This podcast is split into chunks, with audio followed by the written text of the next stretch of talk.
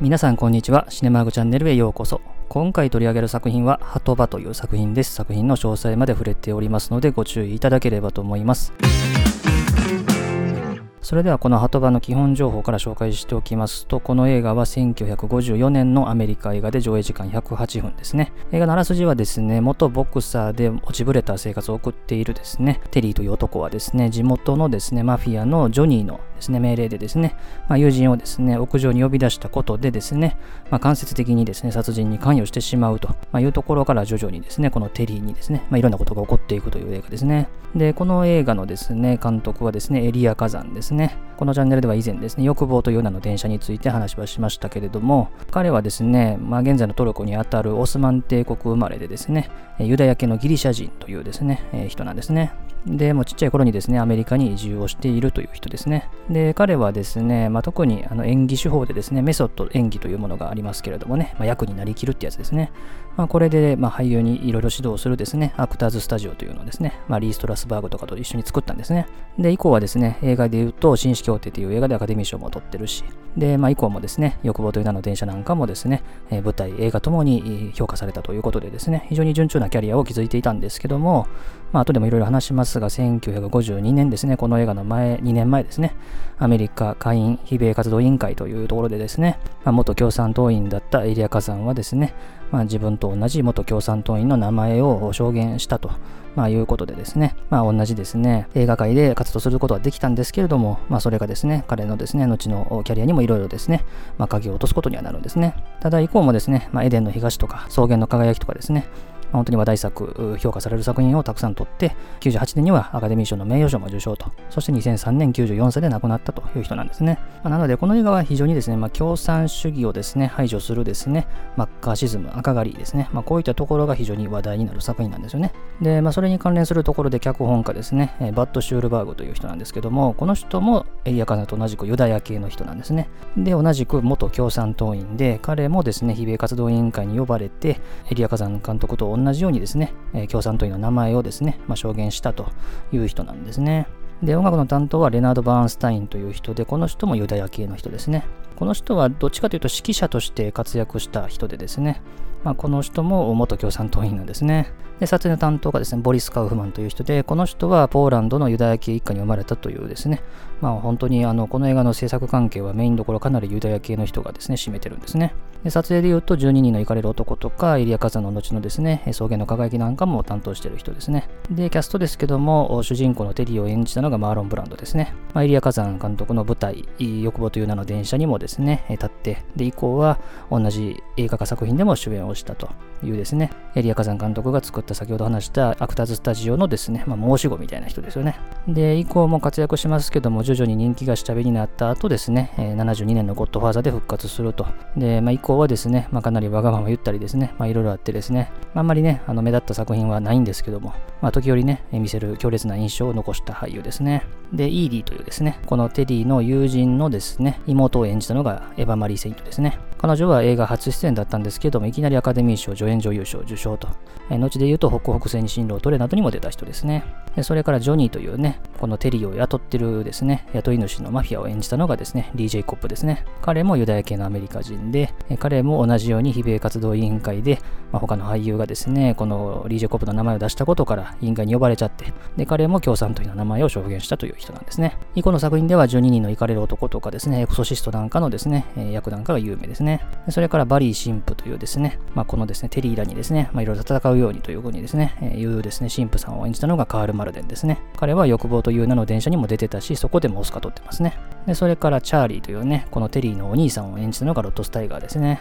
彼は後にですね、このチャンネルでも以前取り上げた夜の大捜査線って映画でのですね、アカデミー賞主演男優賞受賞なんかもあるということでですね、メインどころはですね、もう全員アカデミー賞取ってるぐらいのですね、えー、感じなんですよね。で、そのアカデミー賞ではですね、この作品はですね、作品賞を含む8部門受賞ということでですね、まあ、当時ですね、非常に大きな評価を得た作品であると。で、制作時の話をですね、ちょっとだけしておくとですね、この映画はもともとですね、エリア火山監督がいろいろ映画化したいと考えていたですね、まあ、実際に鳩場でですね、起こっていた出来事をですね、取り上げたものでですね、フックというタイトルでですね、映画化をしようとですね、劇作家のアーサー・ミラーと一緒に脚本を作ってたんですね。で、このアーサー・ミラーっていうのは、あの、セールスマンの死とか、ルツブとかね、アメリカ社会の嘘とか矛盾とかをね、風刺するようなですね、えー、劇とかを作ってた人なんですけどもね。ただですね、この映画のプロデューサーですね、ハリー・コーンがですね、この映画に出てくる敵を、まあ、共産主義者みたいな表現にしておきたいというところ、それから、エリア・カザン監督がですね、委員会に呼ばれて、仲間の名前を売るというですね、証言行為をしたということに幻滅をして、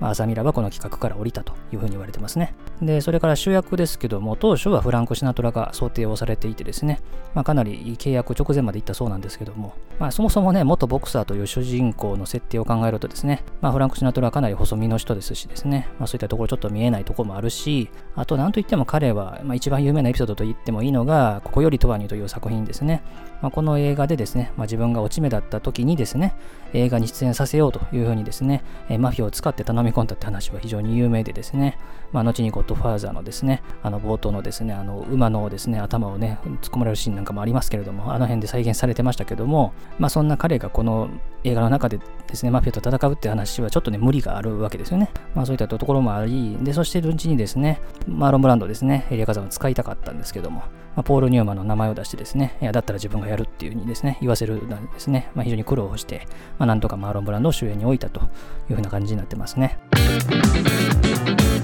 まあ、それでは前置きはさておきまして、この映画を見た感想の話をしたいんですけども、この映画はもうどう見てもエリア火山本人の実生活で起こった出来事を、まあ、想起せずにはいられない内容になってるわけですね。まあ、このチャンネルでも以前からいろいろ赤狩りの話はしてるんですけども、簡単に振り返ると、まあ、戦後のですね、まあ、冷戦下においてですね、まあ、特に対ソ連ってなると、ソ連は共産主義国家でしたから、まあ、そういった人たちをですね、徹底的に国内から排除しようというですね、マッカーシーによる赤狩り、マッカーシズムですね。これがいろいろ起こってたわけですね。で、まあ、共産主義の、まあ、ざっくりとした考えの中でですね、例えば映画の中でもですね、まあ、それに近しい表現というのがですね、いろいろあったわけですね。例えば、富をですね、まあ、みんなに分け与えるとかですね、まあ、そういった内容が、まあ、共産主義的であるというふうにも言われて、まあ、そういった映画を作ってる人たちも含めてですね、まあ、芸術家たちがですね、様々、まあ、矛先が向けられてしまったと。で、かつてですね、このエリア火山監督も共産党員だったんですよね。で、そして彼は権限をかけられてですね、で、印鑑に呼ばれてどうしなきゃいけないかっていうと、もう一切の証言を拒否してですね、収監されるか。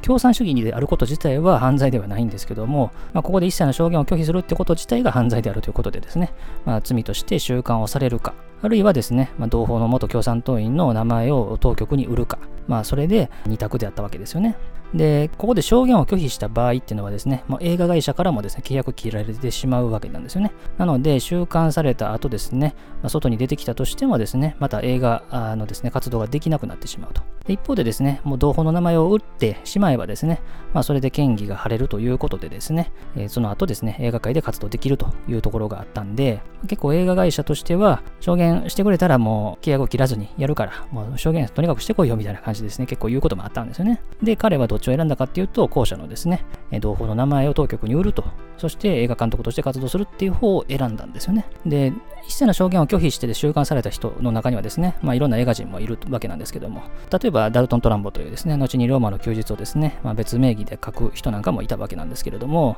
まあそういったところでですね、まあ、どっちを選ぶかってところで、まあ、いろんな岐路に立たされてですね、まあ、やむなく収監された人、まあ、やむなく証言しちゃった人がいたわけですね。で、まあ、このですね、同胞の名前を当局に打ったことで、まあ、エリア火山は今まで通り映画界で活動することができたんですけども、まあ、このですね、同胞の名前を売るというですね、行為ですね、まあ、これが密告というかね、裏切りというか、ちくり行為ですね、これをもう全然よく思わない人もですね、結構な人数いたわけですよね。でですね、一方でですね、この本当にやりすぎとも言えるですね、魔女狩りみたいなですね、もう本当に裁判みたいなもんですけれども、まあ、これについてですね、周囲がなかなか口を出せない状況もあったわけですよね。ちょっとそのやり方はやりすぎじゃないかっていうふうに口を出すと、今度はお前は共産主義者の型を持つのかと。お前ももしかして共産主義者なのかみたいな感じでですね。今度は自分に矛先が向けられてしまう可能性があるわけですよ。そこでももし証言でもさせられるようになってしまったらですね、まあ、同じような目に遭うかもしれないというですね、非常にみんながビクビクしてたわけですよね。で、まあ、この共産主義というね、まあ、一党独裁みたいなですね、体制ですよね。まあ、これが生み出す全体主義ですよね。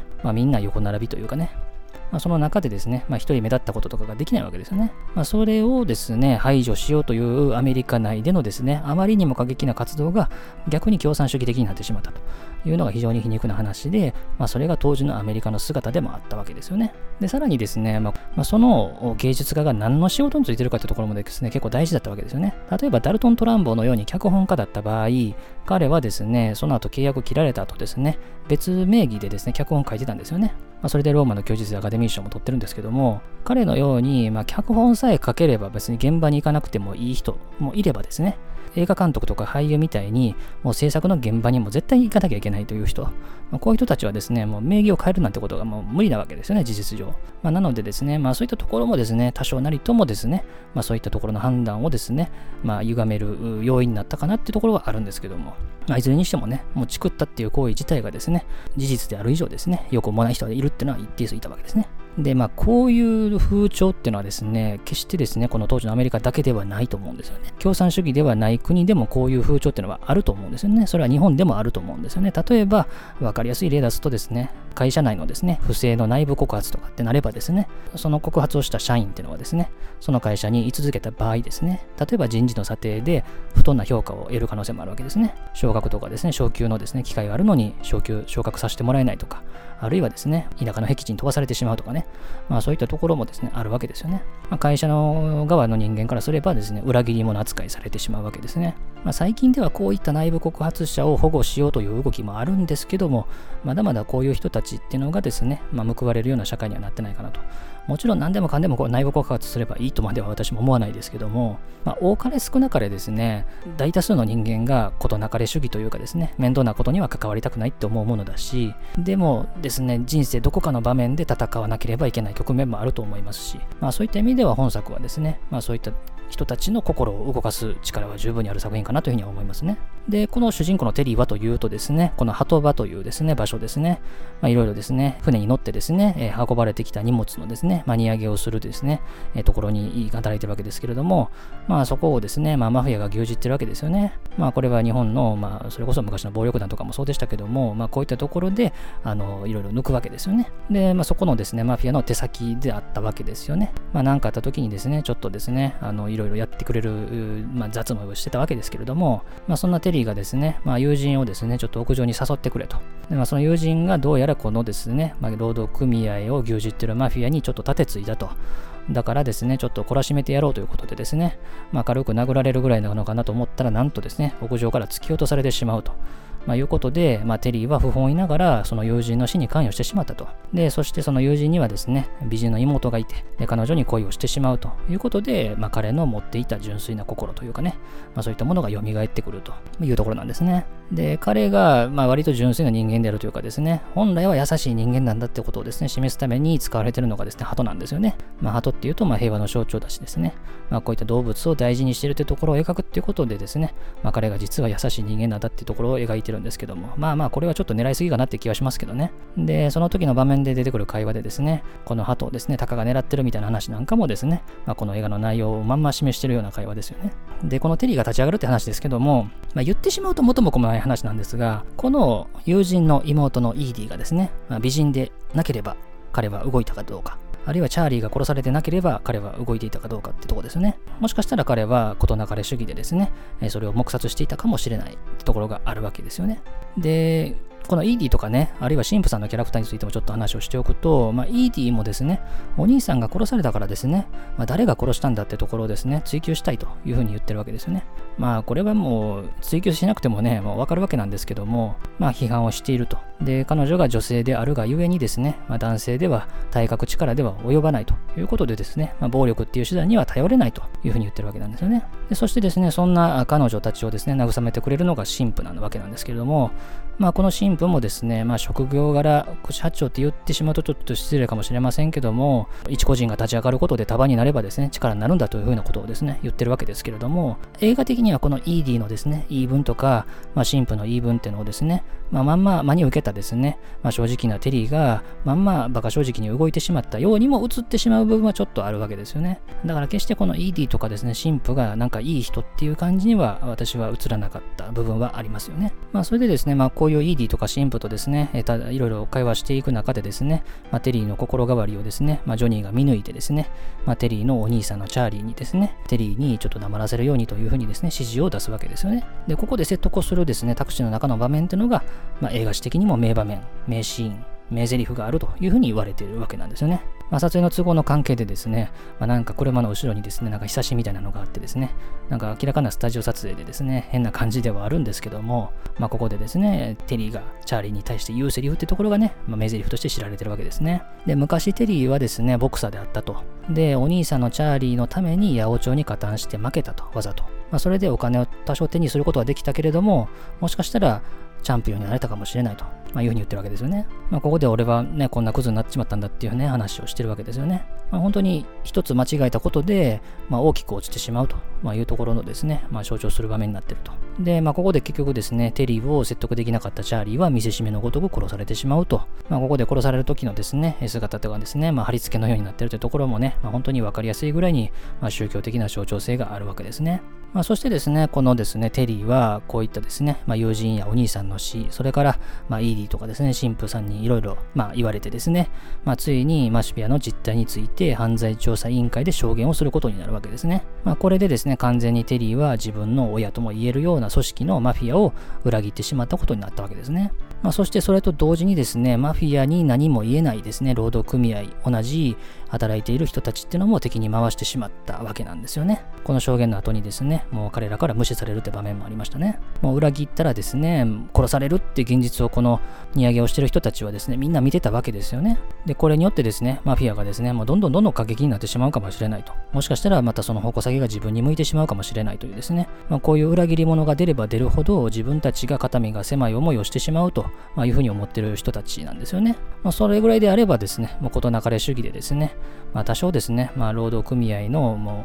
全然力はなくてもですね、しょうがないというふうに思っている人たちっていう感じの描かれ方なんですよね。で、まあ、ここでですね、もう友人たちからも、本当に同じ労働者たちからもですね、まあ、完全に無視されてしまったですね、テリーがついにマフィアの事務所に殴り込みをかけるというですね、えー、ことになるわけですよね。で、このイーディもですね、この殴り込みの直前の場面ではですね、危ないから逃げようというふうに言うわけですけれども、まあ、テリーはそんな言葉には耳を貸さないわけですよね。あんだけイーディはですね、この事件の真相を解明させようとですね、テリーにですね、いろいろ言ってたのにですね、いざ命の危険になったらですね、もう本当に逃げようと言ってしまうわけですよね。結局イーもですね、正直に話すことで身の危険を感じて何もできない状態になってるわけですね。まあこれは彼女を責めるのも、まあなかなか無理はあるっちゃ無理はあるんですけども、散々言ってたのに最後の最後で逃げるんかいっていうふうにですね、ちょっとなってしまうわけですね。ちなみにこのイーディを演じたですね、女優の名前がエヴァ・マリー・セイントですね。まあセイントっていうのはね、まあ、成人を意味する言葉ですからね。まあこれは意図があったのかどうかは分かりませんけれどもね。で、最終的にこのテリーが殴り込みをかけるシーンっていうのは映画的にはすごく熱くなる場面ですね。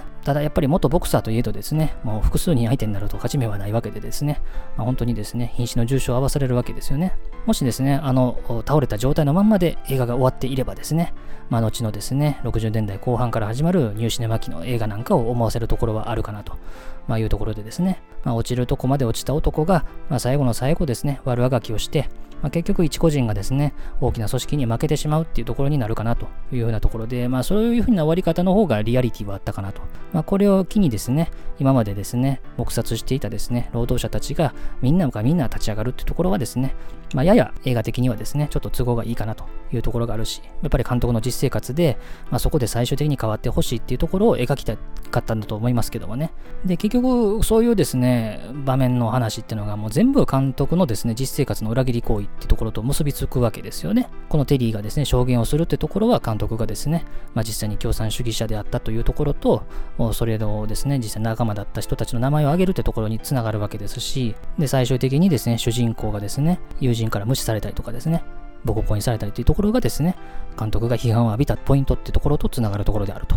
いうところでですね、この物語よりもですね、やっぱり監督のこの実生活の姿があまりにも重なってしまうんでですね、まあそれはそれでどうなのかなってところもちょっとあるっちゃあるんですよね。まああと言っちゃうとですね、こういう物語ではあるんですけども、友人とお兄さんが殺されるっていう出来事が起こってからこういう行動にとっているので、まあ、主人公は正義のために立ち上がるというよりも個人的な復讐をしたというふうにも見えてしまうので、こういう行為がなかったら本当にエリア火山監督は正しいと言えるような行動を取ったのかってところはね、ちょっと気にかかるわけなので、まあ、こういう出来事ってところが、ちょっと言い訳的に見える部分は若干あるってところは惜しいところかなってところですね。まあ、それから他、なんといってもですね、えー、主演を演じたマーロン・ブランドという俳優ですよね。まあ、メソッド演技の申し子としてですね、まあ、本当にハリウッドではもうバイオニア的な存在で、まあ、彼を尊敬する俳優は山ほどいるわけですけれども、まあ、そういう人になりきるという演技手法でですね、まあ、特にこの映画の中で一番有名なのは、テリーとイーディがね、歩きながら会話するシーンで、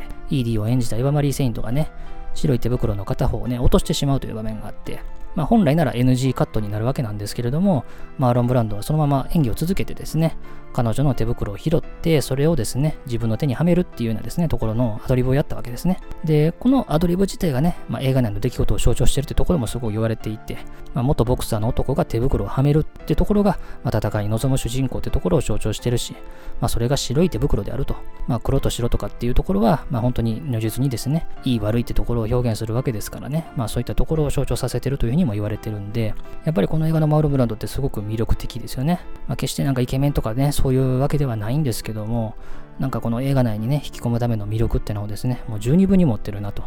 いうですね、ところがあって、やっぱり彼というと、ゴッドファーザーのイメージ強いですけども、まあ、若い頃の彼のこの当時のね、1940年代後半から50年代前半ぐらいですね、まあ、この辺りの演技っていうのはちょっとね、あの、目が離せないところがあるんでね、まあ、ぜひね、その辺りも注目して見ていただくのがいいかなと思いますし、あと、この映画の後の影響で言うと、もうどうしても挙げざるを得ないのはロッキーですね。76年のね、スタローンが主演した映画ですけども、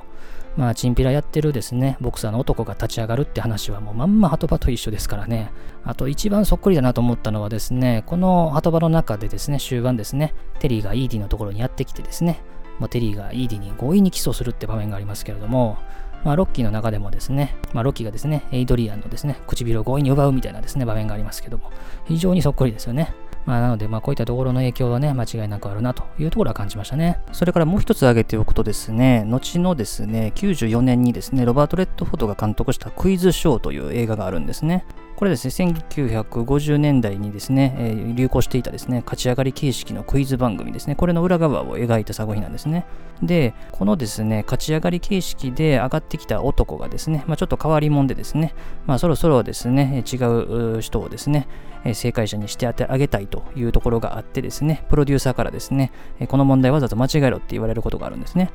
で、問題がですね、1955年のアカデミー賞作品賞は何か答えなさいという問題で、マーティが正解なんですけども、ハトバと答えるようにですね、言われるんですね。で、このハトバっていうね、この映画は元ボクサーが八百長で負けた主人公を描いた映画でしたけども、まあ、その答えとしてクイズの八百長の答えとして用意してるっていうところはね、なかなかね、皮肉が効いててね、あの、面白いところでもあるんでですね、まあ、この映画回してみていただければなと思いますね。まあ、それからですね、本作の音声解説の話も知っておきたいと思います。えー、本作にはですね、評論家のですね、リチャード・シッケルという人、まあ、この人音声解説よくやってる人ですけども、彼と、えー、マーロン・ブランドの電気作家のですね、ジェフ・ヤングという人の2人による対話形式の音声解説が入ってますね。で、これは DVD が出た時に収録されたものだと思いますんで、まあ、彼らの会話の中でですね、マーロン・ブランドとかエリア火山が存命中であるってところがわかるので、まあ、おそらく2000年とかそれぐらいの頃に収録されたものだと思いますね。で、まあ、この映画のね、もう話、詳しい人だったらそんなこと知ってるよって話が多いかもしれませんが、まあ、映画制作の経緯とかですね、撮影手法とかですね、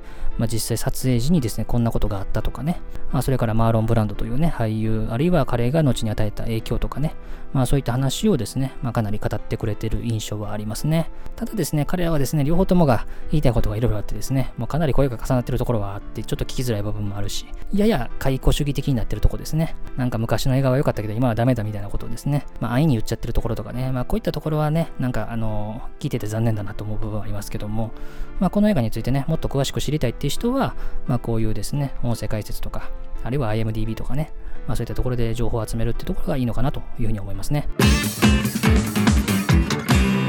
ということで今回は作品紹介として「ハトバ」というですねエリア火山監督の代表作紹介させていただきました。まあ、やっぱりね、どう見てもエリア火山の実生活をですね、思い出さざるを得ないと。まあ、それを知らずに見てもですね、まあ、この映画の魅力というのは十分にあると思いますけども、まあ、エリア火山というね、人物の背景を見た上で見るとですね、またいろんな意味がですね、込められていてですね、まあ、逆にそれを主張しすぎてるかなっていう気はしないでもないところはあるんですけども、やっぱり彼のやった行為ってのが、まあ、どれだけ後に大きな影響を及ぼしたかってところもね、まあ、この映画を見れば十分にわかるかなってところもあるんでですね、まあ、映画史的にも、まあ、イリア火山、それからマーロン・ブラッドと俳優ってところでいう意味でも、まあ、見るべき一本かなというふうには思いますし、まあ、これと合わせてね、ロッキー見比べるとかもね、いいと思いますんでですね、まあ、ぜひそういったところもやっていただければなと思います。ということで、当チャンネルでは他にも様々な作品の紹介してますんで、いろいろ聞いていただければと思います。最後までお付き合いありがとうございました。